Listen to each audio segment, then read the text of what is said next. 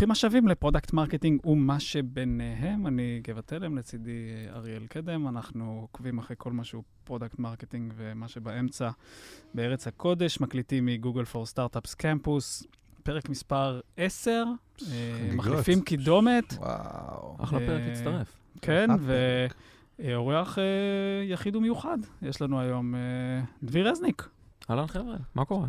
בוקר. טוב, ערב טוב, תלוי מתי אתם שומעים. דביר לא ידע, אבל בגלל שזה פרק מספר 10, הוא גם הביא לנו מתנות. כן, כן, אה. חבל שהם לא יכולים לראות, נשים ב notes כן. את התמונה. זה אה, ה notes הרגילים. זה ה notes כן, הרגילים. איפה שכל ה notes שלנו. ב analytics זה עף, כאילו, אנשים מחפשים notes, וזה לא ממש מגיע. אה, דביר, אה, אנחנו יכולים להמשיך אה, לקשקש כל היום, אבל אה, בוא ספר לנו קצת אה, מאיפה אתה מגיע, מה עשית בחייך, ונזרום. סבבה? אוקיי. אה, אז אה, דביר רזניק, אה, אני עובד בחברת הרמן, בן 42, מגני תקווה, עוד מעט 42. אה, אני מסתובב בעולמות של שיווק כבר 20 שנה בערך, משהו בסגנון. אה, התחלתי ב-IBM הגדולה, לפני, כן, 19 שנה, בתקשורת פנים. אה, משם קצת נכנסתי לכל הנושא של storytelling, איך עובדים על סיפורים, איך אה, עוזרים להניע אנשים דרך סיפור טוב. אה, עברתי קצת לשיווק, אה, נגעתי גם קצת במכירות תוכנה, אה, אז גם הרגשתי את ה... כל הצדדים של איך המפלצת הזאת עובדת. אחרי IBM זה היה שמונה שנים, משהו כזה. וואו.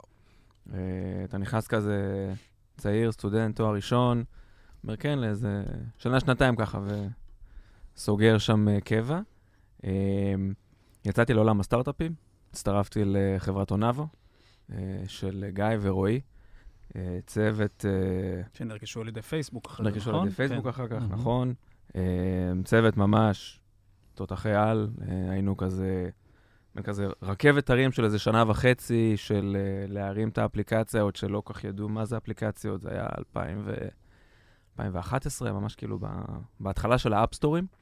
הייתי שם director of marketing, כל מה שקשור לכנסים, תערוכות, downloads, reviews בפודקאסטים ובפודקאסטים, reviews על, ה... על האפליקציות, אה, איך עובדים עם עיתונאים, איך עוד פעם מספרים סיפור, עוטפים אותו יפה.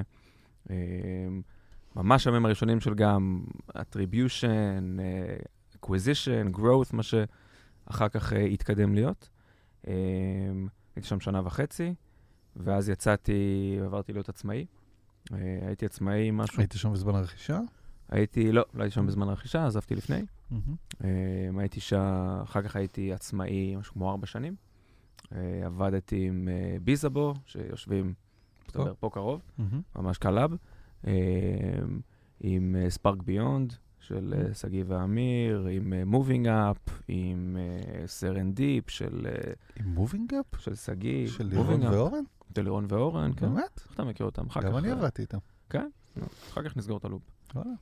אה, עם אה, סרן דיפ של אה, שגיא. ואסף, שאחר כך כמובן אנחנו סוגרים את המעגל, אז שגיא הביא אותי לפגוש את אסף בהרמן. בעצם, ועוד כמה חברות סטארט-אפ.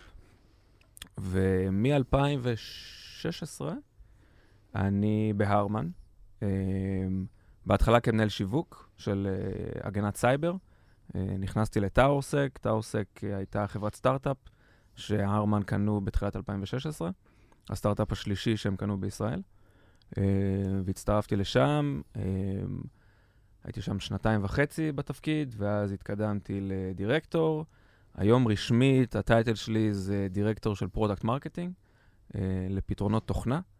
אני אחראי על שלוש קבוצות אה, תוכנה של cyber security, עדכוני תוכנה מהאוויר, over the air updates, מה שנקרא, ו-device virtualization. אה, יושבים בהוד השרון, אה, משהו כמו 250 איש. אה, כשאתה אומר over the air ו cyber security, הרמן בעצם היא עובדת בתחום ה... הרמן היא עובדת בתחום ה automotive. אנחנו, מה שנקרא, ספק משנה tier 1. מהמם. אה, אני אגיד מילה באמת על הרמן. אה, ספק משנה לתעשיית הרכב, ותעשיית הרכב עובדת כמו כזה בצל, זאת אומרת, כולם מכירים את היצרניות, פורד, GM, ג'נרל מוטורס, BMW, דיימלר, ובעצם היצרנית רק משמשת פס ייצור, יש להם את המפעלים, אבל הם מקבלים חלקים, בין אם זה חומרה, בין אם זה תוכנה, מהרבה מאוד ספקיות משנה. אז יש קבוצה של משהו כמו 10-12 ספקיות משנה מובילות, tier 1, מה שנקרא, שהן אלה שמוכרות ל-OEM, מהמם. ויש מאחוריהם עוד מעגלים, tier 2, tier 3, אז כל התעשיית מוביליטי וסטארט-אפים שהתפתחה פה אה, סביב אוטומוטיב, שעובדת עם תעשיית הרכב, בעצם צריכים בדרך כלל ספק משנה כדי להגיע ליצרן הרכב. זאת אומרת, אתה לא יכול כסטארט-אפ לבוא ולהגיד, אתה יכול לדבר עדיין עם, עם פולקסווגן ועם פורש ועם עם פורד לצורך העניין, או טויוטה, אבל בסוף כדי שישים אותך על האוטו, הדרך הכי קלה זה לחבור לאיזשהו טיר 1 אה, ולראות איך אתה מתלבש על בין אם זה חומרה או תוכנה קיימת. אה, מילה על הרמן, כי חוץ מרכבים, אה, אנחנו גם מתעסקים באודיו, שזה בדרך כלל מה שאנשים יותר מכירים. הרמן מחולקת לארבע חטיבות. יש את החטיבה שיותר מוכרת, זה מה שנקרא Consumer Audio, Lifestyle Audio. להרמן יש מותגים כמו JBL, הרמן קרדון, AKG, מרק לוינסון, אה, Professional, אה, B&O, בנגן אולפסן, אה, משהו כמו 16 מותגים של אוטומוטיב שהם מאוד חזקים בעולמות של קונסומר, אה, עולמות של אולפני הקלטות, די-ג'אים, אני רואה שפחות פה, בגוגל, אבל בסדר, לא כולם מושלמים. אה, אז פעילות אחת שלהם זה ב-B2C, זאת אומרת, אנחנו יכולים להיכנס לקנות אוזניות, רמקולים חכמים, ספיקרים, מה שלא יהיה. הפעילות השנייה שלהם זה מול יצרניות הרכב. זאת אומרת, היום הרכב כבר לא, עדיין, כמה מהר הוא מגיע מ-0 ל-100, וכמה כוחות סוס, ובאיזה צבע, ומה הטורק, וכמה תיבות הילוכים יש, אה, אבל יותר ויותר הצרכנים מבקשים חוויה. רוצים חוויה מאוד דומה למה שיש להם בבית, רוצים חוויה מאוד דומה בין אם זה לסמארטפון שהם מחזיקים, או בין אם זה למערכות הקולנוע שיש להם בבית. אה, והיום אנחנו עובדים עם יצרניות הרכב על לייצר את אותה חוויית שמע אה, ביתית בתוך הרכב. אז לדוגמה, אם אתה רוצה לשמוע, ליהנות ממערכת של מרק לוינסון אה, ברכבים, אה, זה רק לקסוס. כי ללקסוס יש אה, בלעדיות עם אה, מרק לוינסון ועם הרמן, ואתה לא יכול לקבל מרק לוינסון אם זה לא בתוך לקסוס. אה, אתה יכול לקנות את זה גם לבית, אבל זה עניין של משהו, שש ספרות. אה, זאת חטיבה אחת. חטיבה שנייה נקראת Connected Car, שזה בעצם ה- כל המערכות מולטימדיה, אה, מערכות טלמטיקס, איך הרכב משדר את כל הדאטה שהוא שולח, שהוא אוסף לענן לניתוח, אה, מערכות של ADAS, אה, התראה סטייה מנתיב, אה, מצלמות, ליידרים, אה, סנסורים, כל הפעילות הזאת זה גם חומרה וגם תוכנה. זאת החטיבה השנייה שעובדת הרבה מאוד עם יצרניות הרכב. החטיבה השלישית נקראת Professional Solutions, שזה כל מה שהוא לא אוטומוטיב. זאת אומרת, הם הרימו את האודיו, תאורה והגברה ב-11 אצטדיונים אה, במונדיאל לפני שנתיים שהיה ברוסיה. אה, הלקוחות שלהם זה הבית הלבן, הם הפיקו את הגרמי והאמי, אה, זה כמה אוסקרים. אה, הרימו את המתקן, אה, מה זה, המתקן מבקרים של בואינג, זאת אומרת, אירועים קטנים. קטנים צנועים, כאלה. כן, כן, כן. צנועים. צנועים.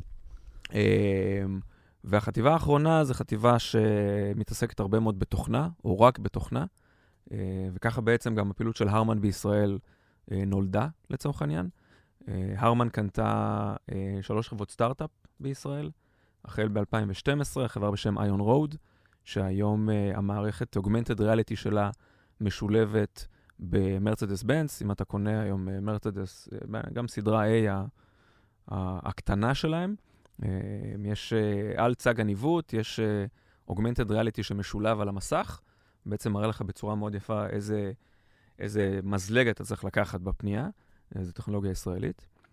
ב-2015 הם קנו את חברת רדבנד, לא בדיוק סטארט-אפ, היו קיימים כבר מבערך 2000, אה, עשו אותה ל telco, זאת אומרת, כל העדכוני תוכנה שאנחנו רואים היום על הטלפונים, שאתה עושה לזה install וזה יתקין לך בשתיים בלילה, אה, זה מבוסס על פתרון של Red Bend, שהם מכרו את זה לכל ה telco אים. אה, עשו פיבוט ל automotive, אה, והרמן קנו אותם ב-2015. היום הפתרון של, אה, של Red Bend אה, מותקן על 38 מיליון רכבים, אה, משהו כמו 40 יצרניות אה, כלי רכב, אה, גם passenger vehicle, גם משאיות, גם טרקטורים ו-heavy אה, בחרו בפתרון שלהם כדי לעדכן תוכנה מרחוק לרכבים. אה, הצלחה משגשגת, מטורפת, הכל... מה, זה אומר מרחוק? יש כאילו סימים ברכבים? יש סימים, כן, יש מודם. הקופסת uh, טלמטיקס שיושבת. ברכב, uh, היא מחוברת. לא כמו שאני ואתה מחברים את הטלפון כן, עם, עם בלוטות', אלא ממש יש לך מודם אימבדד. ברכב, מגיע ככה מהמפעל. כל רכב חדש, לא כל, אבל הרבה מאוד רכבים חדשים, יש להם מודם אימבד ברכב? כן. בארצות הברית ב-2019, 75% מהרכבים החדשים שנמכרו היו אימבדד קונקטיביטי. ואפשרו לך תיאורטית, כן. מצד אחד גם לקבל עדכוני תוכנה, תסתכל על טסלה, דוגמה הכי מדהימה למהפכת התוכנה שעוברת על תעשיית הרכב. אז מה שאני מבין בעצם, או שאני עדיין לא בעצם כל כך מבין, זה אה, האם כל רכב שיש לו את המודם הזה, mm-hmm. זאת אומרת, היצרניות האלה הם הלקוחות שלכם בעצם? כן. אנחנו עובדים עם יצרניות הרכב, זאת אומרת, הלקוחות שלנו הם בדרך כלל אה, מנהלי המוצרים בפורד, או בטויוטה, או בג'נרל מוטורס, שאחראים על connectivity, אחראים על אה, value-added services. זאת אומרת, אם אתה מסתכל על, על, על OEM, על יצרן רכב, הוא מסתכל על שוק ה automotive. מצד אחד, הצעירים לא רוצים לנהוג. הם רוצים לנסוע, הם לא רוצים לנהוג, הם רוצים שיקחו אותם ממקום למקום. אה, מצד שני, יש לך הרבה מאוד ride hailing ו ride sharing. יש הרבה מאוד רגולציה בתחום, בין אם זה פליטת מזהמים, והם צריכים להיות מוכנים להרבה מאוד שינויים שהם צריכים לעשות במנועים. תראה את טסלה, התחילו עם זה. פולקסווגן טובים בזה, לא? פולקסווגן טובים בזה, כן. אה, אה. תראה את מה שטסלה התחילו עם רכבים חשמליים, היום פולקסווגן מוצאים רכבים חשמליים, פורש, שאתה אומר כאילו רכב ספורט טהור, שבלי לדעתי שטסלה שמו להם את זה מול העיניים, אה, עם ה Model S, הם לא היו מפתחים ממש רכב ספורט טהור חשמלי מאפס. הנה, ביל גייטס רכש לו אחד. כן. אז היה ציוץ מאוד משעשע של אילון מאסק אחרי זה, שבמספר פגישות שלו עם ביל גייטס הוא לא ממש התרשם ממנו. הוא לא הגיע רחוק. הוא נעלב מזה שביל גייטס רכש את הפורש החשמלית. כן, אפשר להבין אותו. אמ, ואפילו וולבו, אני חושב, התחייבו שעד 2025 הם מפסיקים לחלוטין לייצר רכבים עם uh, מנועי בעירה פנימית. רק פלאגין uh, הייבריד או פולי אלקטריק. Um, אז היצרניות רכב הן מסתכלות על מאיפה אני אביא כסף, זאת אומרת, אה, מאיפה יבוא עוד revenue. והרכב, אחרי שלכולם יש טלפונים, ואנחנו ב-100 ומשהו אחוזי חדירה של טלפון, אמ, ה domain הבא, ה realm הבא, שהוא up for grabs, זה הרכב. אז למה שלא תציע app store ים? למה שלא תציע value-added services? למה שלא תציע קופונים אם אתה עובר ליד חנות?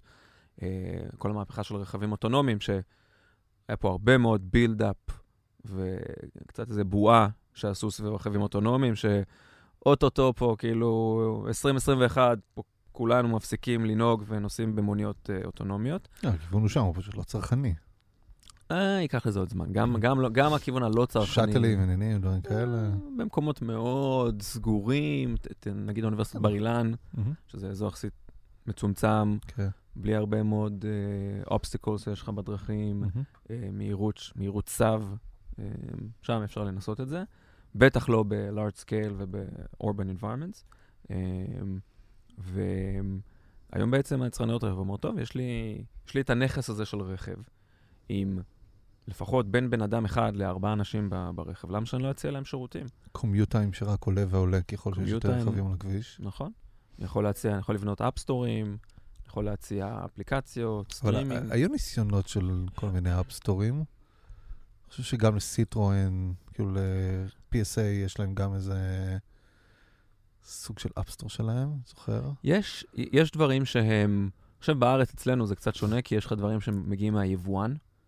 זאת אומרת, נגיד אצלי, אני עכשיו עם ניסן, אז יש לי... דווקא חסומים מהיבואן במקרה הזה. חסומים מהיבואן. אז יש לך דברים, לדוגמה, שהיבואן משתלט לך על ה infotainment ומכניס איזושהי מערכת infotainment שלו שהיא לא כן. המקורית. אה, אבל תסתכל אפילו על אה, FCA, שזה פיאט קרייזלר, אלפה רומאו מזרטי, הלכו עם הרמן אה, וגוגל בשביל לפתח app store בתוך הרכבים שלהם, אז כל רכב חדש מ-2022 מגיע כבר עם App Store Enabled. עכשיו, זה לא אומר שאתה אוטומטית עכשיו מקבל אה, מיליון אפליקציות, כי עדיין זה רכב, ועניין uh, הסייפטי הוא הדבר הכי חשוב ליצרניות הרכב, כן. והם לא יפגעו ולא יסכנו את זה לרגע, um, אבל אתה מכין את הקרקע, מה שנקרא. כי אני חושב ההבדל העיקרי בין תעשיות אחרות לתעשיית הרכב זה שאתה כאילו מסתכל על הכוכבים. זאת אומרת, כשאתה מסתכל תמיד שמיים, אתה רואה איפה הכוכבים היו פעם. Mm-hmm. זאת אומרת, ומה שקורה בתעשיית הרכב, אה, אתה בעצם רואה טכנולוגיה של לפני שנתיים-שלוש. כי הרכבים שהיום יוצאים לכביש, תכננו אותם ב-2016, mm-hmm. 2017. ומאז היו הרבה מאוד התקדמויות טכנולוגיות, אבל אתה לא תראה את זה על הרכב. יש דברים שאתה יכול לעדכן בתוכנה, אבל דברים חומרתיים, אתה פשוט צריך לחכות לסייקל הבא, לגרסה הבאה של הרכב, mm-hmm. שתצא. אמ, אז אתה כבר היום, אם אתה מדבר על 2022, 2023, רכבים אוטונומיים 2025, או חצי אוטונומיים, גם זה יש הרבה מאוד, אה, קצת בלבול בין כן. מה זה רכב אוטונומי ללא. אמ, אז אתה כבר היום צריך להתחיל לשבת כיצרן ולהגיד, אוקיי, מה, מה אני רוצה להציע? איך אני רואה את עתיד ה mobility בעוד שלוש שנים. עכשיו, כמישהו שנוסע על אה, קטנוע, אין לי מערכת infotainment, אה, בקושי יש לי מערכת, למרות שאשתי, שתחיה, קנתה לי קטנוע חדש ליום הולדת. אה, למה אני צריך אה, משהו שיגן עליי ממתקפות סייבר באוטו? אה, זו שאלה מצוינת. קודם כל, אה, אני חושב שהמרחב ההתקפה או מרחב ההזדמנויות להאקרים, אה, הוא התרחב. זאת אומרת, היום אתה עדיין לא רואה הרבה התקפות סייבר, אה, פשוט כי להאקר הרבה יותר משתלם לפרוץ לאיזה שרת של בנק, אה, האינסנטיב הרבה יותר גבוה, המאמץ הרבה יותר פשוט. זאת אומרת, עם כמה כלים, זה לא ילד בן uh, שמונה, אבל מי שיש לו ידע יודע לפרוץ ויכול לעשות את זה ביחסית מעט זמן. Uh, היו כמה מקרי פריצה לרכבים. Uh, שבדרך כלל הם, הם white hat, זאת אומרת, לא היה פה איזה מניע זדוני של לפרוץ לרכב. לגלות זה, פרצה כזה. בעיקר לגלות פרצות, כן, משהו שלא סגור טוב, איזה כל מיני קודים או פרמישנים שהוסתרו ושהושארו על ידי איזה מפתח שלא שם לב. אבל גם הדברים האלה לוקחים זמן, זאת אומרת, uh, כל המקרים שאתה רואה תמיד ביוטיוב זה מחקרים של שנה, זאת אומרת, אתה צריך לקחת רכב ולעבוד עליו משהו כמו שנה כדי למצוא פרצות אבטחה ברכב הספציפי הזה. וזה לא, לא סקיילבל. זה שמצאת אותו ברכב אחד, אפילו אם תלך לאותו רכב, תקנה אותו רכב מאותו יצרן, זה לא אומר שזה יעבוד. אתה צריך לעשות עוד פעם את הדיזיין הזה ואת ה-reverse engineering. זה נשמע שהעבודה שלכם יחסית קלה. אה, מצד אחד העבודה קלה, מצד שני אתה רוצה בסוף לבוא ליצרניות הרכב, אתה עובד איתם להסביר את הסיכון הנתפס. והסיכון הנתפס מבחינתם, כשהם שמים על השולחן דברים אחרים, שהם צריכים להשקיע בהם, mm-hmm. ובסוף הם מאוד מסתכלים על ה-bottom line. אז אם אתה מדבר נגיד על uh, מערכות אודיו, mm-hmm. אתה מדבר על, על ADAS features, על uh, סטייה מנתיב, ובקרת שיות uh, אדפטיבית, אז אלו גם דברים שאתה יכול להגיד, טוב, אתה, אתה כאריאל רוצה אותם, מ-המ. תשלם. זה premium trim. אוקיי. אתה תקבל את הבסיס, ואם אתה רוצה משהו מעבר, תשלם עליו. אבל סייבר, אה, וכל מה שבכלל קשור לנקרא לזה IT מ-המ. ברכב, אוקיי. כן. כמו שאתה קונה את המחשב, אתה מצפה שהוא יגיע עם אנטיווירוס ו firewall. אתה לא רוצה לקנות אותו. מ-המ. אז גם מבחינת ה- היצרן וגם מבחינת הצרכן, הלקוח, הוא מצפה שזה מגיע בילדין. אה, אז יש הרבה מאוד עבודת, נקרא לזה חינוך שוק, mm-hmm. שעשינו בארבע שנים האחרונות. אה, הרבה מאוד POCs שאתה עושה עם יצרניות הרכב, אה, דמואים, מסמכי עמדה, כל העניין של רגולציה ועבודה עם אנליסטים, קשרי ממשל. אני זוכר שהיה איזה פרק, לא זוכר מה זה, פעם קודמת אולי עם רפי, דיברתם על קשרי ממשל ואנליסטים. ואם אתה מסתכל לדוגמה על, על traditional IT, על information security ב-IT, מ-המ. יש לך גרטנר, Magic Quadrant, יש לך פורסטר, יש הרבה מאוד מחקרים ואנליסטים שיודעים למפות את השחקנים השונים מאיפה הם נמצאים. אין לך כזה ב automotive. זאת אומרת, אין לך איזה magic quadrant שאתה יכול לבוא להגיד לפורד, אבל הנה, תראה, אני, אני פה למעלה ברביע הימני עליון. אז הרבה מאוד עבודה עם אנליסטים, כי הם אלה בסוף שנפגשים עם, ה, עם ה-OEM. אה, כנסים, תערוכות, אה, אתה מציג את הפתרונות, אתה מצד אחד אתה מראה מה יש לך, מצד שני אתה גם קצת נותן להם טעימה ממה יקרה בעתיד, כי שוב, אתה מתכנן רכב לא לעוד חצי שנה, אלא לעוד שנתיים, שלוש. אז אם עוד שנתיים, שלוש, כל רכב שירד מפס הייצור יהיה מחובר, זה מרחב התקיפה הפוטנציאלי להאקרים גדל. זאת אומרת, לא מדובר רק על זה שהם יחליפו לך מגלגלצ לרשת ג' כשהם יפרצו, אלא שהם אה. יסיטו לך את הרכב, או אה, חיישנים וכאלה יגנבו לך מידע. פרטי, אה, אם אתה מחבר כרטיס אשראי לדוגמה, כי אתה רוצה לשלם בלי לצאת מהאוטו בתחנת דלק, אז יש לך גם עניינים של fraud. אה, ברגע שאתה מכניס Computer Vision, אז אתה גם יכול להטעות את המחשב. ועשינו מחקר בקבוצת אה, Data Science פה בארץ, שהראינו איך אה, מערכת, אה, יש שם בהרבה מאוד רכבים, מצלמה שמזהה תמרורים. אה, ומציגה לך את זה על הצג באמצע בין המכוונים. היה לי כזה ב-DS7. כן, יש את זה ב-DS7, יש את זה בהרבה רכבים. אה, ולפעמים זה גם משפיע לך על ה-Adaptive Cruise Control. זאת אומרת, אם קבעת כן, כן. 130 ופתאום רואה 90, הוא הוא יוריד. לך. אה, או להפך, או להפך, נכון. שזה קצת מסוכן. אז uh, הראינו דוגמה שבה אתה יכול לעשות, uh, לעשות uh, פולינג על מערכת כזאת של uh, uh, front facing camera, של המצלמה, שבעצם אתה, אתה קצת משחק כמו שאתה מחליף תמונה של חתול והמחשב רואה כלב, מהמם. אותו דבר, במקום 130, הוא יראה 200, ונוסע. אמ, אז כ- כאילו העבודה שלך בתור product marketeer במקרה הזה, ושל הרמן כחברה היא בעצם,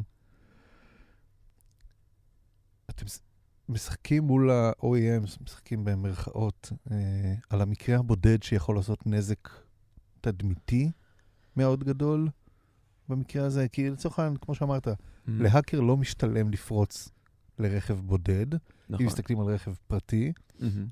אם זה, לא יודע מה, משאית אוטונומית בעוד חמש שנים, כנראה שיהיה קצת יותר כדאי לפרוץ לשם, כי אני יודע שהמשאית הספציפית הזאת אה, מובילה... משאיות דווקא יגיעו לפני, אבל כן. אה, בסדר, בכוונה, אני, כן. אני פסימי. ברור. אה, זה. אז זה נהיה קצת יותר כדאי, כנראה, נכון. פשעים wise. אנחנו, העבודה שלי כ product marketing היא, היא מתייחסת, בגלל שאני עובד על שלוש קבוצות מוצרים, כל אחת מהן נמצאת בשלב בשלות שונה. זאת אומרת, למכור את הסיפור של עדכוני תוכן מרחוק, זה, זה no brainer. זאת אומרת, אנחנו כבר דה פקטו הסטנדרט בתעשייה של עדכוני תוכנה מרחוק, אה, אז זה יותר עבודה של עוד פיצ'רים ולהכניס uh, high definition maps בשביל navigation, בין אם זה חצי אוטונומי, level 2, 3, לא משנה, אבל ככל שאתה מתקדם בשלבים של הנהיגה אוטונומית, המפות צריכות להיות ברמת דיוק הרבה יותר גבוהה, לא כמו מה שיש לנו היום. Um, אז זה נמצא בכלל ב-level של maturity, של בגרות אחר. Uh, בצד של הסייבר, אתה מסתכל בכלל על מה יקרה עוד שנתיים. ב-2022 ייכנסו תקנות מאוד מחמירות באירופה, לדוגמה, אה, סביב אה, פרטיות והגנת סייבר. והתקנות, נקרא WP22, יחייבו אה, יצרניות רכב, אה, שיהיה להם, שהם יוכלו להראות שיש להם מספר טכנולוגיות ברכבים וב backend שלהם, שיודעות להתמודד במקרה שיש אירוע סייבר. אז הרבה מאוד מהיצרניות כבר מסתכלות, אוקיי, מה, איך, איך אני מתמודד עם זה? ועכשיו בואו, הרמן, כ, כדומיין אקספרטיז, אתם, יש לכם את, ה, את הניסיון, אנחנו כבר שמונה שנים עושים את זה, אז בואו תגידו לנו, תסתכלו על הארכיטקטורה של הרכב הבא שאנחנו מתכננים, על ה-DS9, ותגידו לי איך אני מגן עליה. יש תשע כבר שם, ראיתי אתמול תמונה. נכון, כן, כן, אהבתי. משהו. מאוד מעודכן, אריאל. אנחנו קוראים את אותם כן, כן. האתרים. מגזין אוטו? אה? לא, כבר לא, סינט, כבר לא. רודשו. כן. אמ, דביר, ספר לנו קצת. איך נראה באמת יום-יום שלך בכלל, איך נראית שנה קדימה? זאת אומרת, מה התוכניות? יש, אני מניח, כל מיני אה, כן. גולס של החברה. יש לך צוות אבל- אגב? איך, אה, כאילו... לא, אז אני קצת אקח צעד אחורה ואני אסביר רגע על מבנה השיווק בהרמן. אז הרמן מתחלקת לצד הקונסומרי ולצד האוטומוטיבי, נקרא לזה.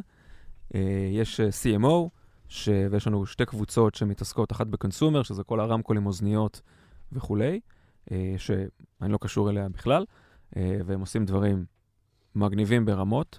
זאת אומרת, יש אה, רשימת השגרירים של JBL לדוגמה, זה החל מ... אה, קרי, שאק, אה, Greek Freak, אה, חליד, כאילו, רשימה מטורפת של אמבסדורס כאלה שמקדמים את המוצרים והם עושים איתם כל מיני שיתופי פעולה מגניבים. והצד של האוטומוטיב, יש לנו סמנכ"ל VP marketing שמתעסק רק ב automotive, ומתחתיו יש ארבע קבוצות. אה, יש לנו קבוצה של product marketing, שאני שייך אליה, אה, אנחנו קבוצה יחסית קטנה של שלושה אנשים. אה, יש לנו אחר כך קבוצות של content, digital marketing. אה, יש לנו עוד קבוצה של event marketing, ועוד קבוצה של מה שנקרא experiential technology אה, שבעצם צוות של מהנדסי מוצר, מהנדסי תוכנה שמרכיבים דמואים, והם עושים דברים מטורפים. אה, בתוך הקבוצה של ה product marketing, אמ, אנחנו בדרך כלל, אני עובד בלבנות איזשהו מסמך MRD, מה שאנחנו בטח כולנו עושים, אה, שמגדיר בעצם מה הסל מוצרים של כל אחת מהשלוש חטיבות שאני אחראי עליה, בין אם זה סייבר, OTA או Device Virtualization. Um, גם מבחינת מפת דרכים, גם מבחינת היעדים העסקיים, um, וזה די מסמך קבוע. שתתקן נגיד, לא יודע, פעם, פעמיים בשנה, אבל ממש זהו. זאת אומרת, זה בדרך כלל מסמך די סגור ו- ו- ונעול. Um, על סמך ה-MRD, uh, אני מכין Go to Market, uh, וזה כבר קצת יותר אופרטיבי. אה, זה מסמך שמצד אחד גם מסתכל, זה מסמך שמיועד פנימית לצוותי ה marketing האחרים. אמ, הוא נותן בעצם את הזווית ואת ההסבר, ה... לזה לא ה-30 אלף רגל של ה-MRD, אלא נותן לאנשי ה marketing להבין, אוקיי, מה זה, מה זה סייבר? מה אתם מוכרים? למי אתם פונים? מי קהלי היעד? איך אתה, מה ה personas שאנחנו אה, מזהים? מה הבעיה של כל אחד מהם בהיבט של המוצר שאנחנו רוצים למכור לו? אה, ואז גם פורט את זה ממש לאיזה אירועים כדאי לנו ללכת, בין אם זה לקחת שם חסות, בין אם זה לדבר, מה אנחנו רוצים להשיג. ה-KPIs, התקציב שצריך לשייך לתוך זה, אה, אם זה ברמה של דמוים, אז איזה דמו אנחנו רוצים לבנות כדי לתמוך בעצם בעבודה הזאת. אם יש מוצר חדש שהם מציגים ומתכננים להשיק אותו בתערוכת ז'נבה שבוע הבא לדוגמה, אז מה ה... איזה אסטים, איזה חומרים שיווקים אנחנו צריכים לייצר, בין אם זה פאקט שיט, פיץ' דק לאנשי המכירות, אה, איזשהו white paper אולי, ש...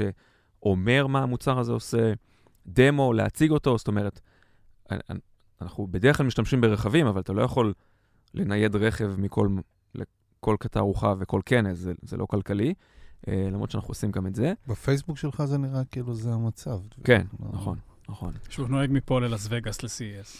כבד. לפעמים. הלקוחות אבל- שלכם זה בעצם ה-OEMs, נכון? לקוחות שלנו זה ה-OEMs, כן. אחלה. כמה כאלה יש? יש, אה, בוא נגיד, אם אתה מסתכל על הגלובלים הגדולים, אז אני חושב שאתה בסביבות 40-50. אה, קבוצות. יצרניות. יצרניות. קבוצות יש פחות, זה נכון. זאת אומרת, FCA, פיאט קרייזלר. אלפה רומאו מזרטי, זה כמה יצרניות שמאוחדות בקבוצה. FCA עכשיו התאחדו עם PSA. אה, חביביך. באמת? אה, כן. אתה לא מעודכן. כי ל- כי וגם PSA... טויוטה איכשהו שם בסיפור, לא? לא, טויוטה הם נפרדים. חולקים אבל פסי ייצור וכאלה. אה, אבל PSA הם אה, חזקים ב- באירופה. אה, ואין להם בכלל בארצות הברית. מהמם. אז הם רוצים אוקיי. להשתמש בפיאט קרייזלר כדי להיכנס לארצות הברית.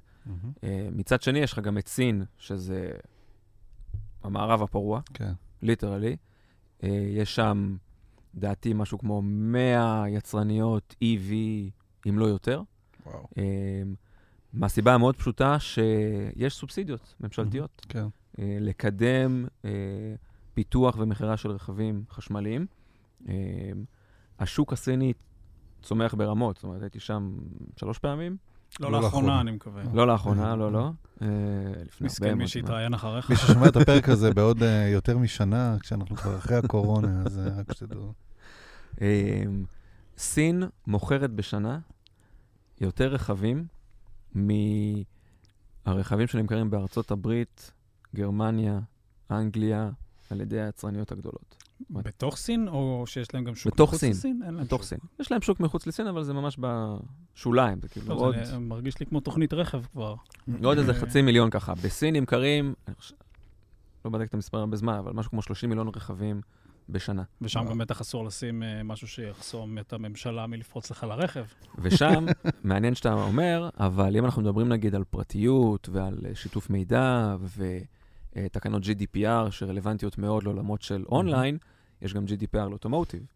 אז נגיד באירופה אתה בכזה מודל של, של opt-in על GDPR. אה, בארצות הברית אתה ב-opt-out.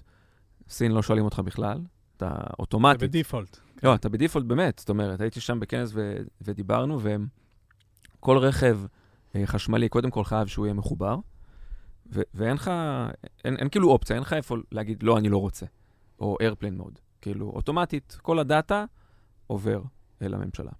אה, ויש סובסידיות מאוד טובות ל- לקנות רכב אה, חשמלי. ויש שם אנשים אפילו שקונים רכב חשמלי, אבל אתה... מה שעוד יש שם טריק בסין זה שאתה צריך לקנות גם לוחית רישוי. עכשיו, הלוחית רישוי עולה לפעמים משהו כמו שליש משווי הרכב. זה add-on. זה add-on, add-on, add-on מטורף. זה theme, זה כמו בווינאמפ של פעם. ואם אתה קונה, אם אתה קונה רכב רגיל, אז אתה קונה גם לוחית רישוי. אם אתה קונה רכב EV, הממשלה מביאה לך לוחית רישוי, אבל אז הלוחית רישוי שייכת לרכב. אז יש מצבים שאנשים פרטיים קנו רכבים, לא קיבלו לוחית רישוי, כי זה נעשה בהגרלה, זה לא אדרי, כי עדיין הכבישים שם עמוסים בטירוף, אתה לא יכול לנסוע בשום מקום. הם פשוט קנו את הרכב, החנו אותו ברחוב חצי שנה, עד שהם קיבלו לוחית רישוי, ואז הם נוסעים איתה. ואז כשאתה מוכר, הלוחית רישוי נשארת אצלך, אלא אם כן אתה קונה EV, ואז זה נשאר עם הרכב, אז אתה בבעיה. אז יש לא מעט יצרניות סיניות, הם, הם בשלבים שונים של בשלות, מהמם. זאת אומרת, יש הרבה הון בתעשייה הזאת, הרבה קפיטל שזורם לייצר רכבים חשמליים סינים. אמ, יש כמה שיותר מובילות, נקרא לזה. אז אז איפה בעצם ה... בוא, אני מסתכל על איש פרודקט מרקטינג רגיל או איש מרקטינג רגיל, לא בתעשייה שלכם, לא בתעשיית ה automotive. כן. זאת אומרת, בדרך כלל אנשי product, אה, המטרה, אה, אנשי marketing, סליחה, המטרה שלהם היא אה, להגדיל את קהל הלקוחות, למשל, או להגדיל שימוש בקרב, להגדיל שימוש בקרב לקוחות קיימים. בכובע שלך, האם יש לך יעד של לתמוך בהבאת לקוחות חדשים, בלהגדיל שימוש אצל לקוחות קיימים? לא יודע אם אתם מוצאים פיצ'ר חדש. אה, שרלוונטי ל cyber security, ואתה עובד עם, לא יודע, עשרה אה, יצרנים, הם משלמים, אני מעריך, per משהו. אז בעצם איפה, מה, איפה, איפה היעדים שלך בחברה כזאת? כאילו זה... אני שם רגע. בצד את הכנסים וחומרים שיווקיים, כן, וכאלה, כן. כי בסוף יש איזשהו יעד של... ברור. אז בסוף העבודה של, שלי כ product marketing, גם יש לה את היעדים ה, המכירתיים האלה. זאת אומרת, אני עובד מול היחידות העסקיות, מול הסמנכ"ל, סמנכ"לית שיווק של, של הסייבר, או של, של over the air, של OTA, ואני אמור לתמוך במאמצים שלהם. אז אם להם יש יעד של 10 מיליון דולר בשנה, אז אני צריך לראות איך הפעילות שאני עושה מייצרת ערך ותורמת ליצירת pipeline. בין אם היא מביאה לידים חדשים, אם זה דרך uh, האתר, אם זה בכנסים, אם זה דרך דמוים, אם זה דרך POC, אפילו פגישה, אני יכול, uh, בין אם זה email marketing שאנחנו עושים. Uh, אז בהחלט יש יעדים שהם תומכים את המכירה, um, שאני נמדד עליהם.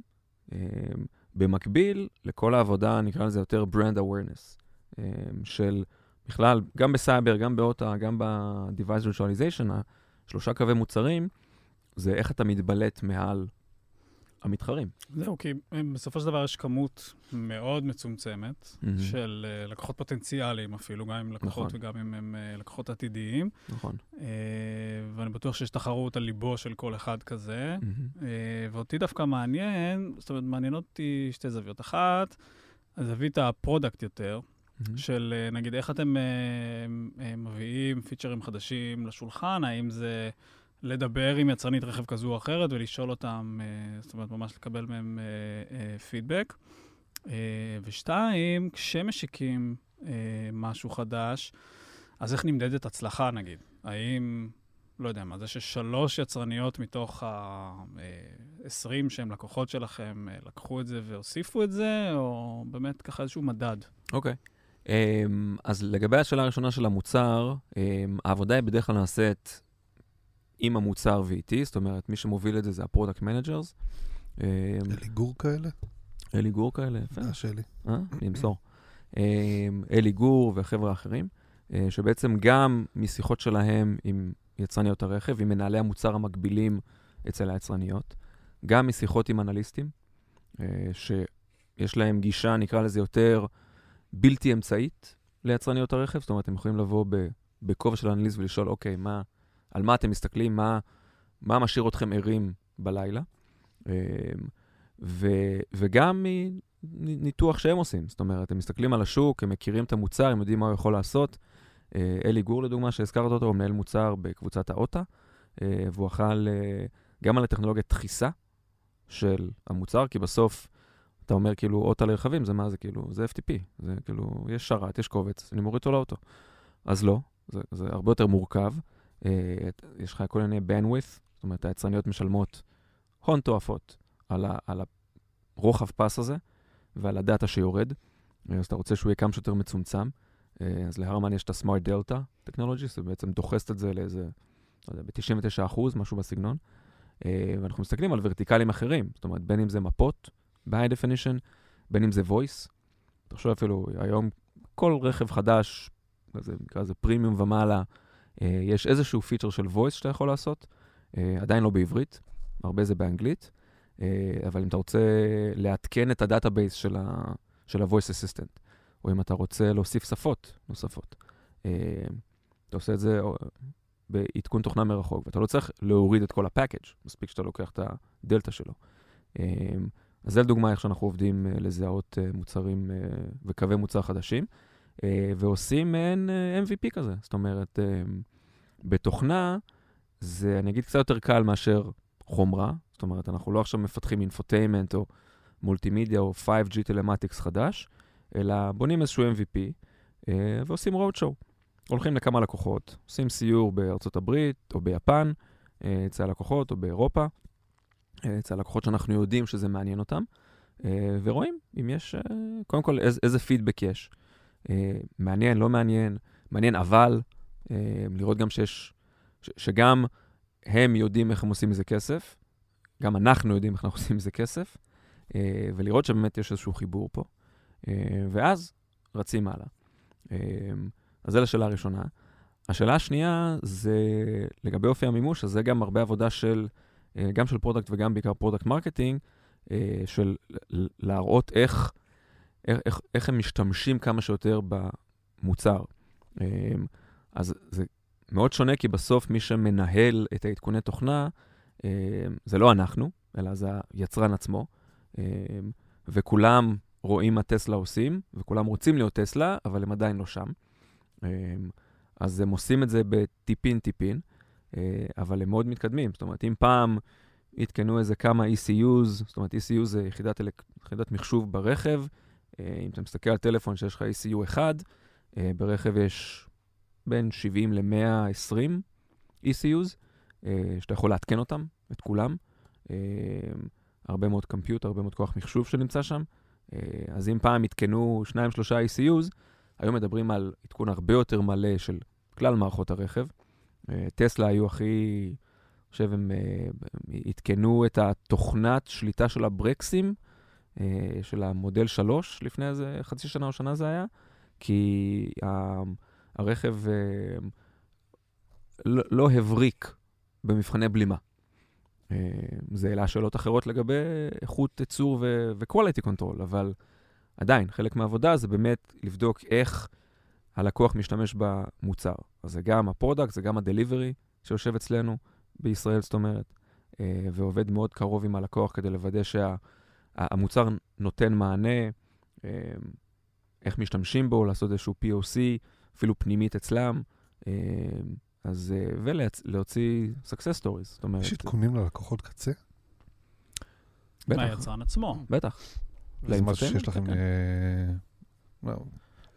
טסלה עדכנו את uh, מערכת הבלימה של הרכב. בדיוק חשבתי כמה זה מצחיק שאתה נגיד נוהג בטסלה, ואז פתאום אתה מקבל הודעה שהמערכת uh, מתעדכנת, נתנה לו להפריע לה, אתה יודע, Windows כזה, כן. חוויית מייקרוסופט של... נתנה לו לסגור את החלונות עד כן. ש... blue screen of death כזה באמצע. כן, אז זהו, אז אמרנו שזה לא ה-traditional FTP, אז פה בדיוק נכנס כל הלוגיקה של מתי אתה עושה עדכון.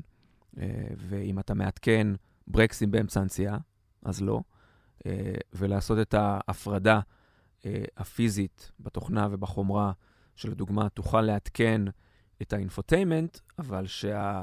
מה שנקרא ה-instrument cluster, הלוח מחוונים שמולך, אה, יישאר עובד תקין, כי אתה עדיין צריך לראות את המידע שמגיע ממערכות הרכב. אה, וגם אם לדוגמה חנית, עצרת, כיבית את הרכב, נכנסת הביתה, אז אני בדרך כלל אחכה איזה רבע שעה, עשרים דקות, חצי שעה, ולא אעדכן לך את התוכנה, כי אם פתאום שכחת משהו באוטו, אז תצא החוצה. ואז הרכב לא ייפתח, כי רגע, חביבי, אני מעדכן. אפשר אה, לעשות כזה נורית לד קטנה של עדכון תוכנה, כמו ב... כן, אז יש לך... של פוש נוטיפיקיישנס כאלה. אז יש לך אה, את ההתראות של עכשיו אני מעדכן תוכנה, אתה יכול להגיד לזה יותר מאוחר. כן. בסוף זה מאוד תלוי במדיניות, בפוליסי שה-OEM מייצר וקובע. אה, חלק הם קובעים שחלק מהעדכוני תוכנה הם, הם קריטיים וצריכים להיות עכשיו. אה, חלק אומרים, אתה יכול כמו עם הטלפון, תעשה את זה באמצע הלילה, כשהרכב חונה, לא אכפת לי, מה שאתה רוצה. כי הוא כבר הוריד את זה, כן, הוא הוריד, זה, זה גם הפקאג' הקטן, זה הדלתא, אז אתה לא צריך את הכל. אז הוא כבר הוריד את זה, בין אם זה על 3G או Wi-Fi, אה, ורק תחכה לעדכון. אה, רכבים חשמליים גם, היום יש לנו אה, כמה יצרניות שאנחנו עובדים איתן, גרייט וול מוטורס לדוגמה, שיש להם סינים, שיש להם רכבים חשמליים, אמ, והרבה מאוד מהעבודה היא דרך האפליקציה. אז יש להם דרישה מהלקוחות שלהם, שהם יוכלו לקבוע את העדכון תוכנה ולאשר אותו דרך האפליקציה בזמן שהרכב נטען. כי הרכב יושב איידיל איזה שעתיים בתחנת טעינה, מחכה, אז בוא כבר תעדכן אה, תוכנה. אמ, אז זה, גם הרבה מאוד מהפידבקים שאנחנו מקבלים מלקוחות ל... ומהלקוחות של הלקוחות, לאיך הם רואים את העתיד הזה של עדכוני תוכנה, לדוגמה. יש פה, אני מנסה כאילו לחזור אחורה לפרקים קודמים ועל uh, מה product marketing עושה בחברה, ונראה לי כאילו אתגר מטורף במקרה שלך, כי אם נסתכל רגע על market research. כן. אז ה-market research הוא יחסית מוגבל, כלומר, כנסים וכן הלאה, אתה יכול לראות מה מתחרים שלכם לצורך העניין מתכננים, אבל יש דברים שאתה לא רואה, סתם, ברור. נכון. כנראה תיחשף אליהם רק כשהם יהיו בשוק. הבעיה, כמו שאמרת קודם, על להיחשף אליהם כשהם בשוק, מאוחר מדי. זה שנתיים, שלוש אחרי שכבר, לפחות שנתיים, שלוש. הייתי צריך לחשוב עליהם. בדיוק, אחרי כן. שפיתחו, זה אומר שכל הסיפור הוא קצת אה, זה, ודברים שאתה חושב עליהם היום, אה, ברמה של, ה, נקרא לזה, benefit marketing, אז כשהם יצאו לשוק, אם נדבר רגע על end user, אז הם יהיו לא רלוונטיים, או ייתפסו כהרבה פחות חדשניים mm-hmm. ממה שהיום אתה תופס אותם. אז כאילו, מעניין אותי איך אה, אז... בחברה שה-product life cycle שלה הוא כל כך ארוך, אה, איך אתה מנצל את הניסיון הקודם שלך, שהיה היה בעולמות אחרים, mm-hmm. עם product life cycle הרבה יותר קצרים. נכון. כאילו, איפה האתגרים ואיפה הדברים שאתה... אז האתגרים באמת זה לנסות ולנחש מה יהיה בעתיד, אה, לא בעתיד הרחוק, אבל שנתיים, שלוש קדימה. ואני חושב שהרבה מאוד מהעבודה שעשיתי, לדוגמה, ב-marketing של סטארט-אפים, שהיה אה, בין אם זה לעבוד עם עיתונאים, או בין אם זה קשרי אנליסטים, אה, בא מאוד לידי ביטוי פה. כי יש קבוצה מאוד מצומצמת, נקרא לזה, של אנליסטים מוכרים, טובים של ה... שעובדים בתעשייה, אה, שאתה יכול לסמוך על המילה שלהם. והרבה מאוד מהעבודה זה פשוט לשבת ולתדרך אותם, לשמור איתם על קשר, לפגוש אותם בכנסים, לעשות להם תדריכים על, על מוצרים חדשים, להראות להם את ה-MVP שפיתחנו עכשיו למפות או למשהו אחר, אה, ולשאול אותם מה הם חושבים. זה, זה מתיישר עם הפידבק שאתם מקבלים מהצד השני? זאת אומרת, לי כהרמן, אה, כמובן אנחנו עובדים במטריציוני, אז יש לי גם את ה-account manager, לכל יצרן רכב יש את ה-VP שלו, שמנהל את כל ה-relationship עם ה-OEM. אני, אני לא אלך להיפגש עם פורד בלי שה-VP של פורד, ה-account manager, מכיר, יודע ובא. אמ, אז גם לי יש את ה-relationship הזה, אבל כשאני בא ומציג את זה לפעמים לאנליסט, אז uh, הרבה יותר נוח לשמוע את הפידבק הזה ממנו, כשהוא מכיר קצת תפיסה יותר רחבה, לא רק ספציפית לגבי OEM אחד, הוא יכול להגיד, תקשיב, זה לשוק האמריקאי קצת מוקדם, השוק האירופאי מאוד מתעניין בזה, זה, זה משהו חם שהם רוצים עכשיו. הסיני והיפני, עזוב, הם, הם עוד לא שם, הם כאילו מוקדם מדי, דבר איתם עוד ארבע שנים. אמ, אז זה דרך אחת מאוד uh, טובה לקבל את האינסייטים. Um, משהו חדש uh, uh, שלמדתי תוך כדי, זה כל מה שקשור ל-government relations, כל מה שקשור לרגולציה, ואיך אתה uh, יכול להשתלב בהגדרה של סטנדרטים. זאת אומרת, היום, אם אתה מסתכל על סטנדרטים של רכבים, במיוחד במקומות של סייפטי, יש לך uh, את הכוכבי ריסוק ואת המבחני ריסוק וחגורות בטיחות ומרחקי בלימה ואיפה מותר לשים, ו- ויש לך ממש קיר אש, firewall, שחוצץ בין תא המנוע לתא הנוסעים, כי לצערנו היו שריפות, ואנשים נהרגו אז שמו קיר אש. Um, והיום אנחנו גם עובדים עם... בעיקר בארצות הברית, אבל גם באירופה, עם האיחוד, אמ, על אה, תקנים של סייבר ושל אה, תוכנה בכלל. זאת אומרת, אם אתה היום יצרן רכב, ואמרתי, היה הייפ כזה ובועה של רכבים אוטונומיים, כי לפני שנתיים, שלוש, היה ממש build-up מאוד רציני, גם בארצות הברית, בוושינגטון, כמה חוקים שכבר קמו ועוד אוטוטו יצאו, אושרו, שאמרו, אם אתה עכשיו יצרן רכב, רוצה להשיק, רוצה למכור רכבים אוטונומיים, אתה צריך שיהיה א', ב', ג'. אתה צריך שיהיה לך הגנת סייבר, אתה צריך שליצרן יהיה איזשהו מרכז שליטה ובקרה שיש לו כזה kill switch. הוא יכול כאילו במקום לעצור את הרכב, אם הוא מזהה שיש משהו. הוא חייב שיהיה לו איזושהי מערכת אה, ניטור, התראה, אפילו התערבות אקטיבית. להגיד אם אתה רואה מה שנקרא IDPS, Intrusion Detection and Prevention, אם אתה רואה שיש איזו פקודה לא חוקית שרצה בנטוורק של הרכב, שאתה כ-OEM, כיצרן רכב, תוכל ל- ל- ל- לעצור אותה. לא, כל, כל מה שלי עובר בראש זה שמרדפים משטרתיים יהפכו להיות ממש פשוטים בעיה. כן, אתה פשוט, אה, הרכב הזה... שומע פורד, יש לנו אה, רכב אה, מספר כזה או כזה, הוא בורח, אתה יכול לכבות אותו רגע? ניתקתי אותו. כן. אז לי עובר בראש שבעתיד יהיו מבחני ריסוק עם כוכבים, ויהיו מבחני ריסוק מערכת הסייבר של המכונית, של כמה, כמה זמן ייקח לפרוץ לאוטו שלך, בגדול, או מה יקרה כשיפרצו לך. כן, לדוגמה, בין היתר. זאת אומרת, אתה בהחלט רואה את זה שם, אתה רואה את זה גם ברמה של סטנדרטים. אז יש לכם לוביסטים? כאילו בארצות הברית? יש להרמן קבוצה של government relation שיושבת ב-DC, כן? אנחנו עובדים איתה קרוב, בין אם זה לייצר מסמכי עמדה, שזה product marketing, זאת אומרת, לקחת את ה... דיברנו על MRD מקודם ועל, ועל messaging, איך אנחנו מייצרים איזשהו value proposition ייחודי. אז אחד מהקהלי יעד זה מחוקקים.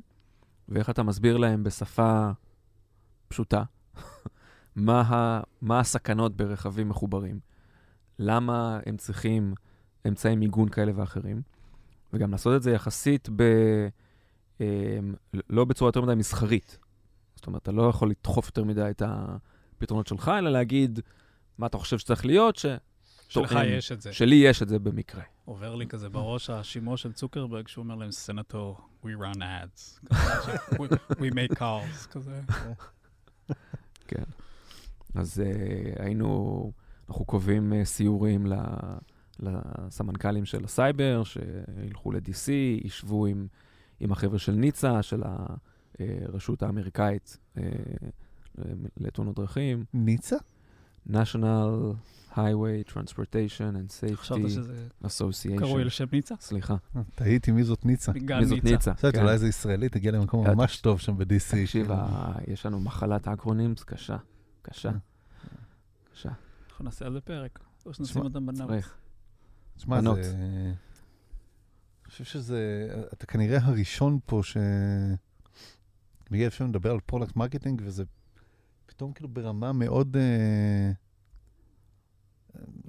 לא יודע אם high level מסביר את מה שאני רוצה להגיד במקרה הזה, אבל לכתוב מסמך עמדה שמגיע ל... לממשל. סנטור. כאילו כן. זה... אתה יודע, אתה חושב על product marketing, אתה אומר, טוב, אני אעשה איזה דף נחיתה ל-feature חדש, משהו כזה. ברושור. שהיוזרים יראו איזה white paper או משהו כזה, ואז אתה אומר, כן. אוקיי, אני צריך לכתוב עכשיו משהו, אני מעריך שמעורבים בזה legal ועניינים כן, יש וכאלה, הרבה גורמים שמסתכלים על זה. אבל אתה. צריך לספר סיפור שמגיע לקהל יעד מאוד מאוד, מה זה קהל יעד? שני אנשים. אה, כלומר, איקס אנשים מאוד יודעים שהולכים לקרוא את זה והולכים להשפיע על הביזנס כן. שלך. תחשוב. גם כמה אתה צריך לרדד את הטכנולוגיה. כדי שמי שקורא את זה יבין את זה. יש להם עוזרים ויש להם צוות שגם עובד איתם. זאת אומרת, אני הייתי שנה שעברה ב-DC, היה לנו איזשהו אירוע, אז נפגשנו עם שרת התחבורה של ארה"ב, ודאגנו שניפגש עם האנשים בסנאט שאחראים, שבעצם הביאו את החוק או את הצעת החוק לדיון, ולשבת איתם ולהסביר להם מה, מה הסעיף. זה, זה לא חוק על סייבר, זה חוק על הסדרה של רכבים אוט- אוטונומיים. אבל הוסיפו פרק ספציפי על סייבר. אה, ובכלל, ארה"ב, כל המבנה שלה הוא מאוד מיוחד, כי לדוגמה, תסתכל בפורטלנד, סן פרנסיסקו, בוסטון, יש לך כבר רכבים אוטונומיים, כאילו, אתה לא צריך לחכות ל-Federal government. פר מדינה. כן. כאילו, אז פר מדינה יכולה גם לקבוע חוקים, ואז, לפני שלוש שנים או שנתיים, לא זוכר מה את ה-timeline, אבל רגע, הממשלה אמרה, רגע, רגע, רגע, לפני שכולם פה נוסעים אוטונומי, בוא אני כ-Federal government אקבע מה צריך להיות. ואם אתה חוצה ממדינה אחת למדינה אחרת, איך אתה מסדיר את זה? איך אתה עושה את ה-disengagement, לדוגמה, שזה מדד מאוד מדובר בתעשייה של רכבים אוט- אוטונומיים. אה, אז כן, אז אתה בסוף צריך לייצר איזשהו מסמך עמדה, שלוקח את הטכנולוגיה שאתה מייצר, בין אם זה סייבר או בין אם זה אותה, ומסביר מה החשיבות שלה, למה רכבים חייבים דבר כזה, אה, ו- ואיך אתה גם מנגיש את זה בסוף לצרכן.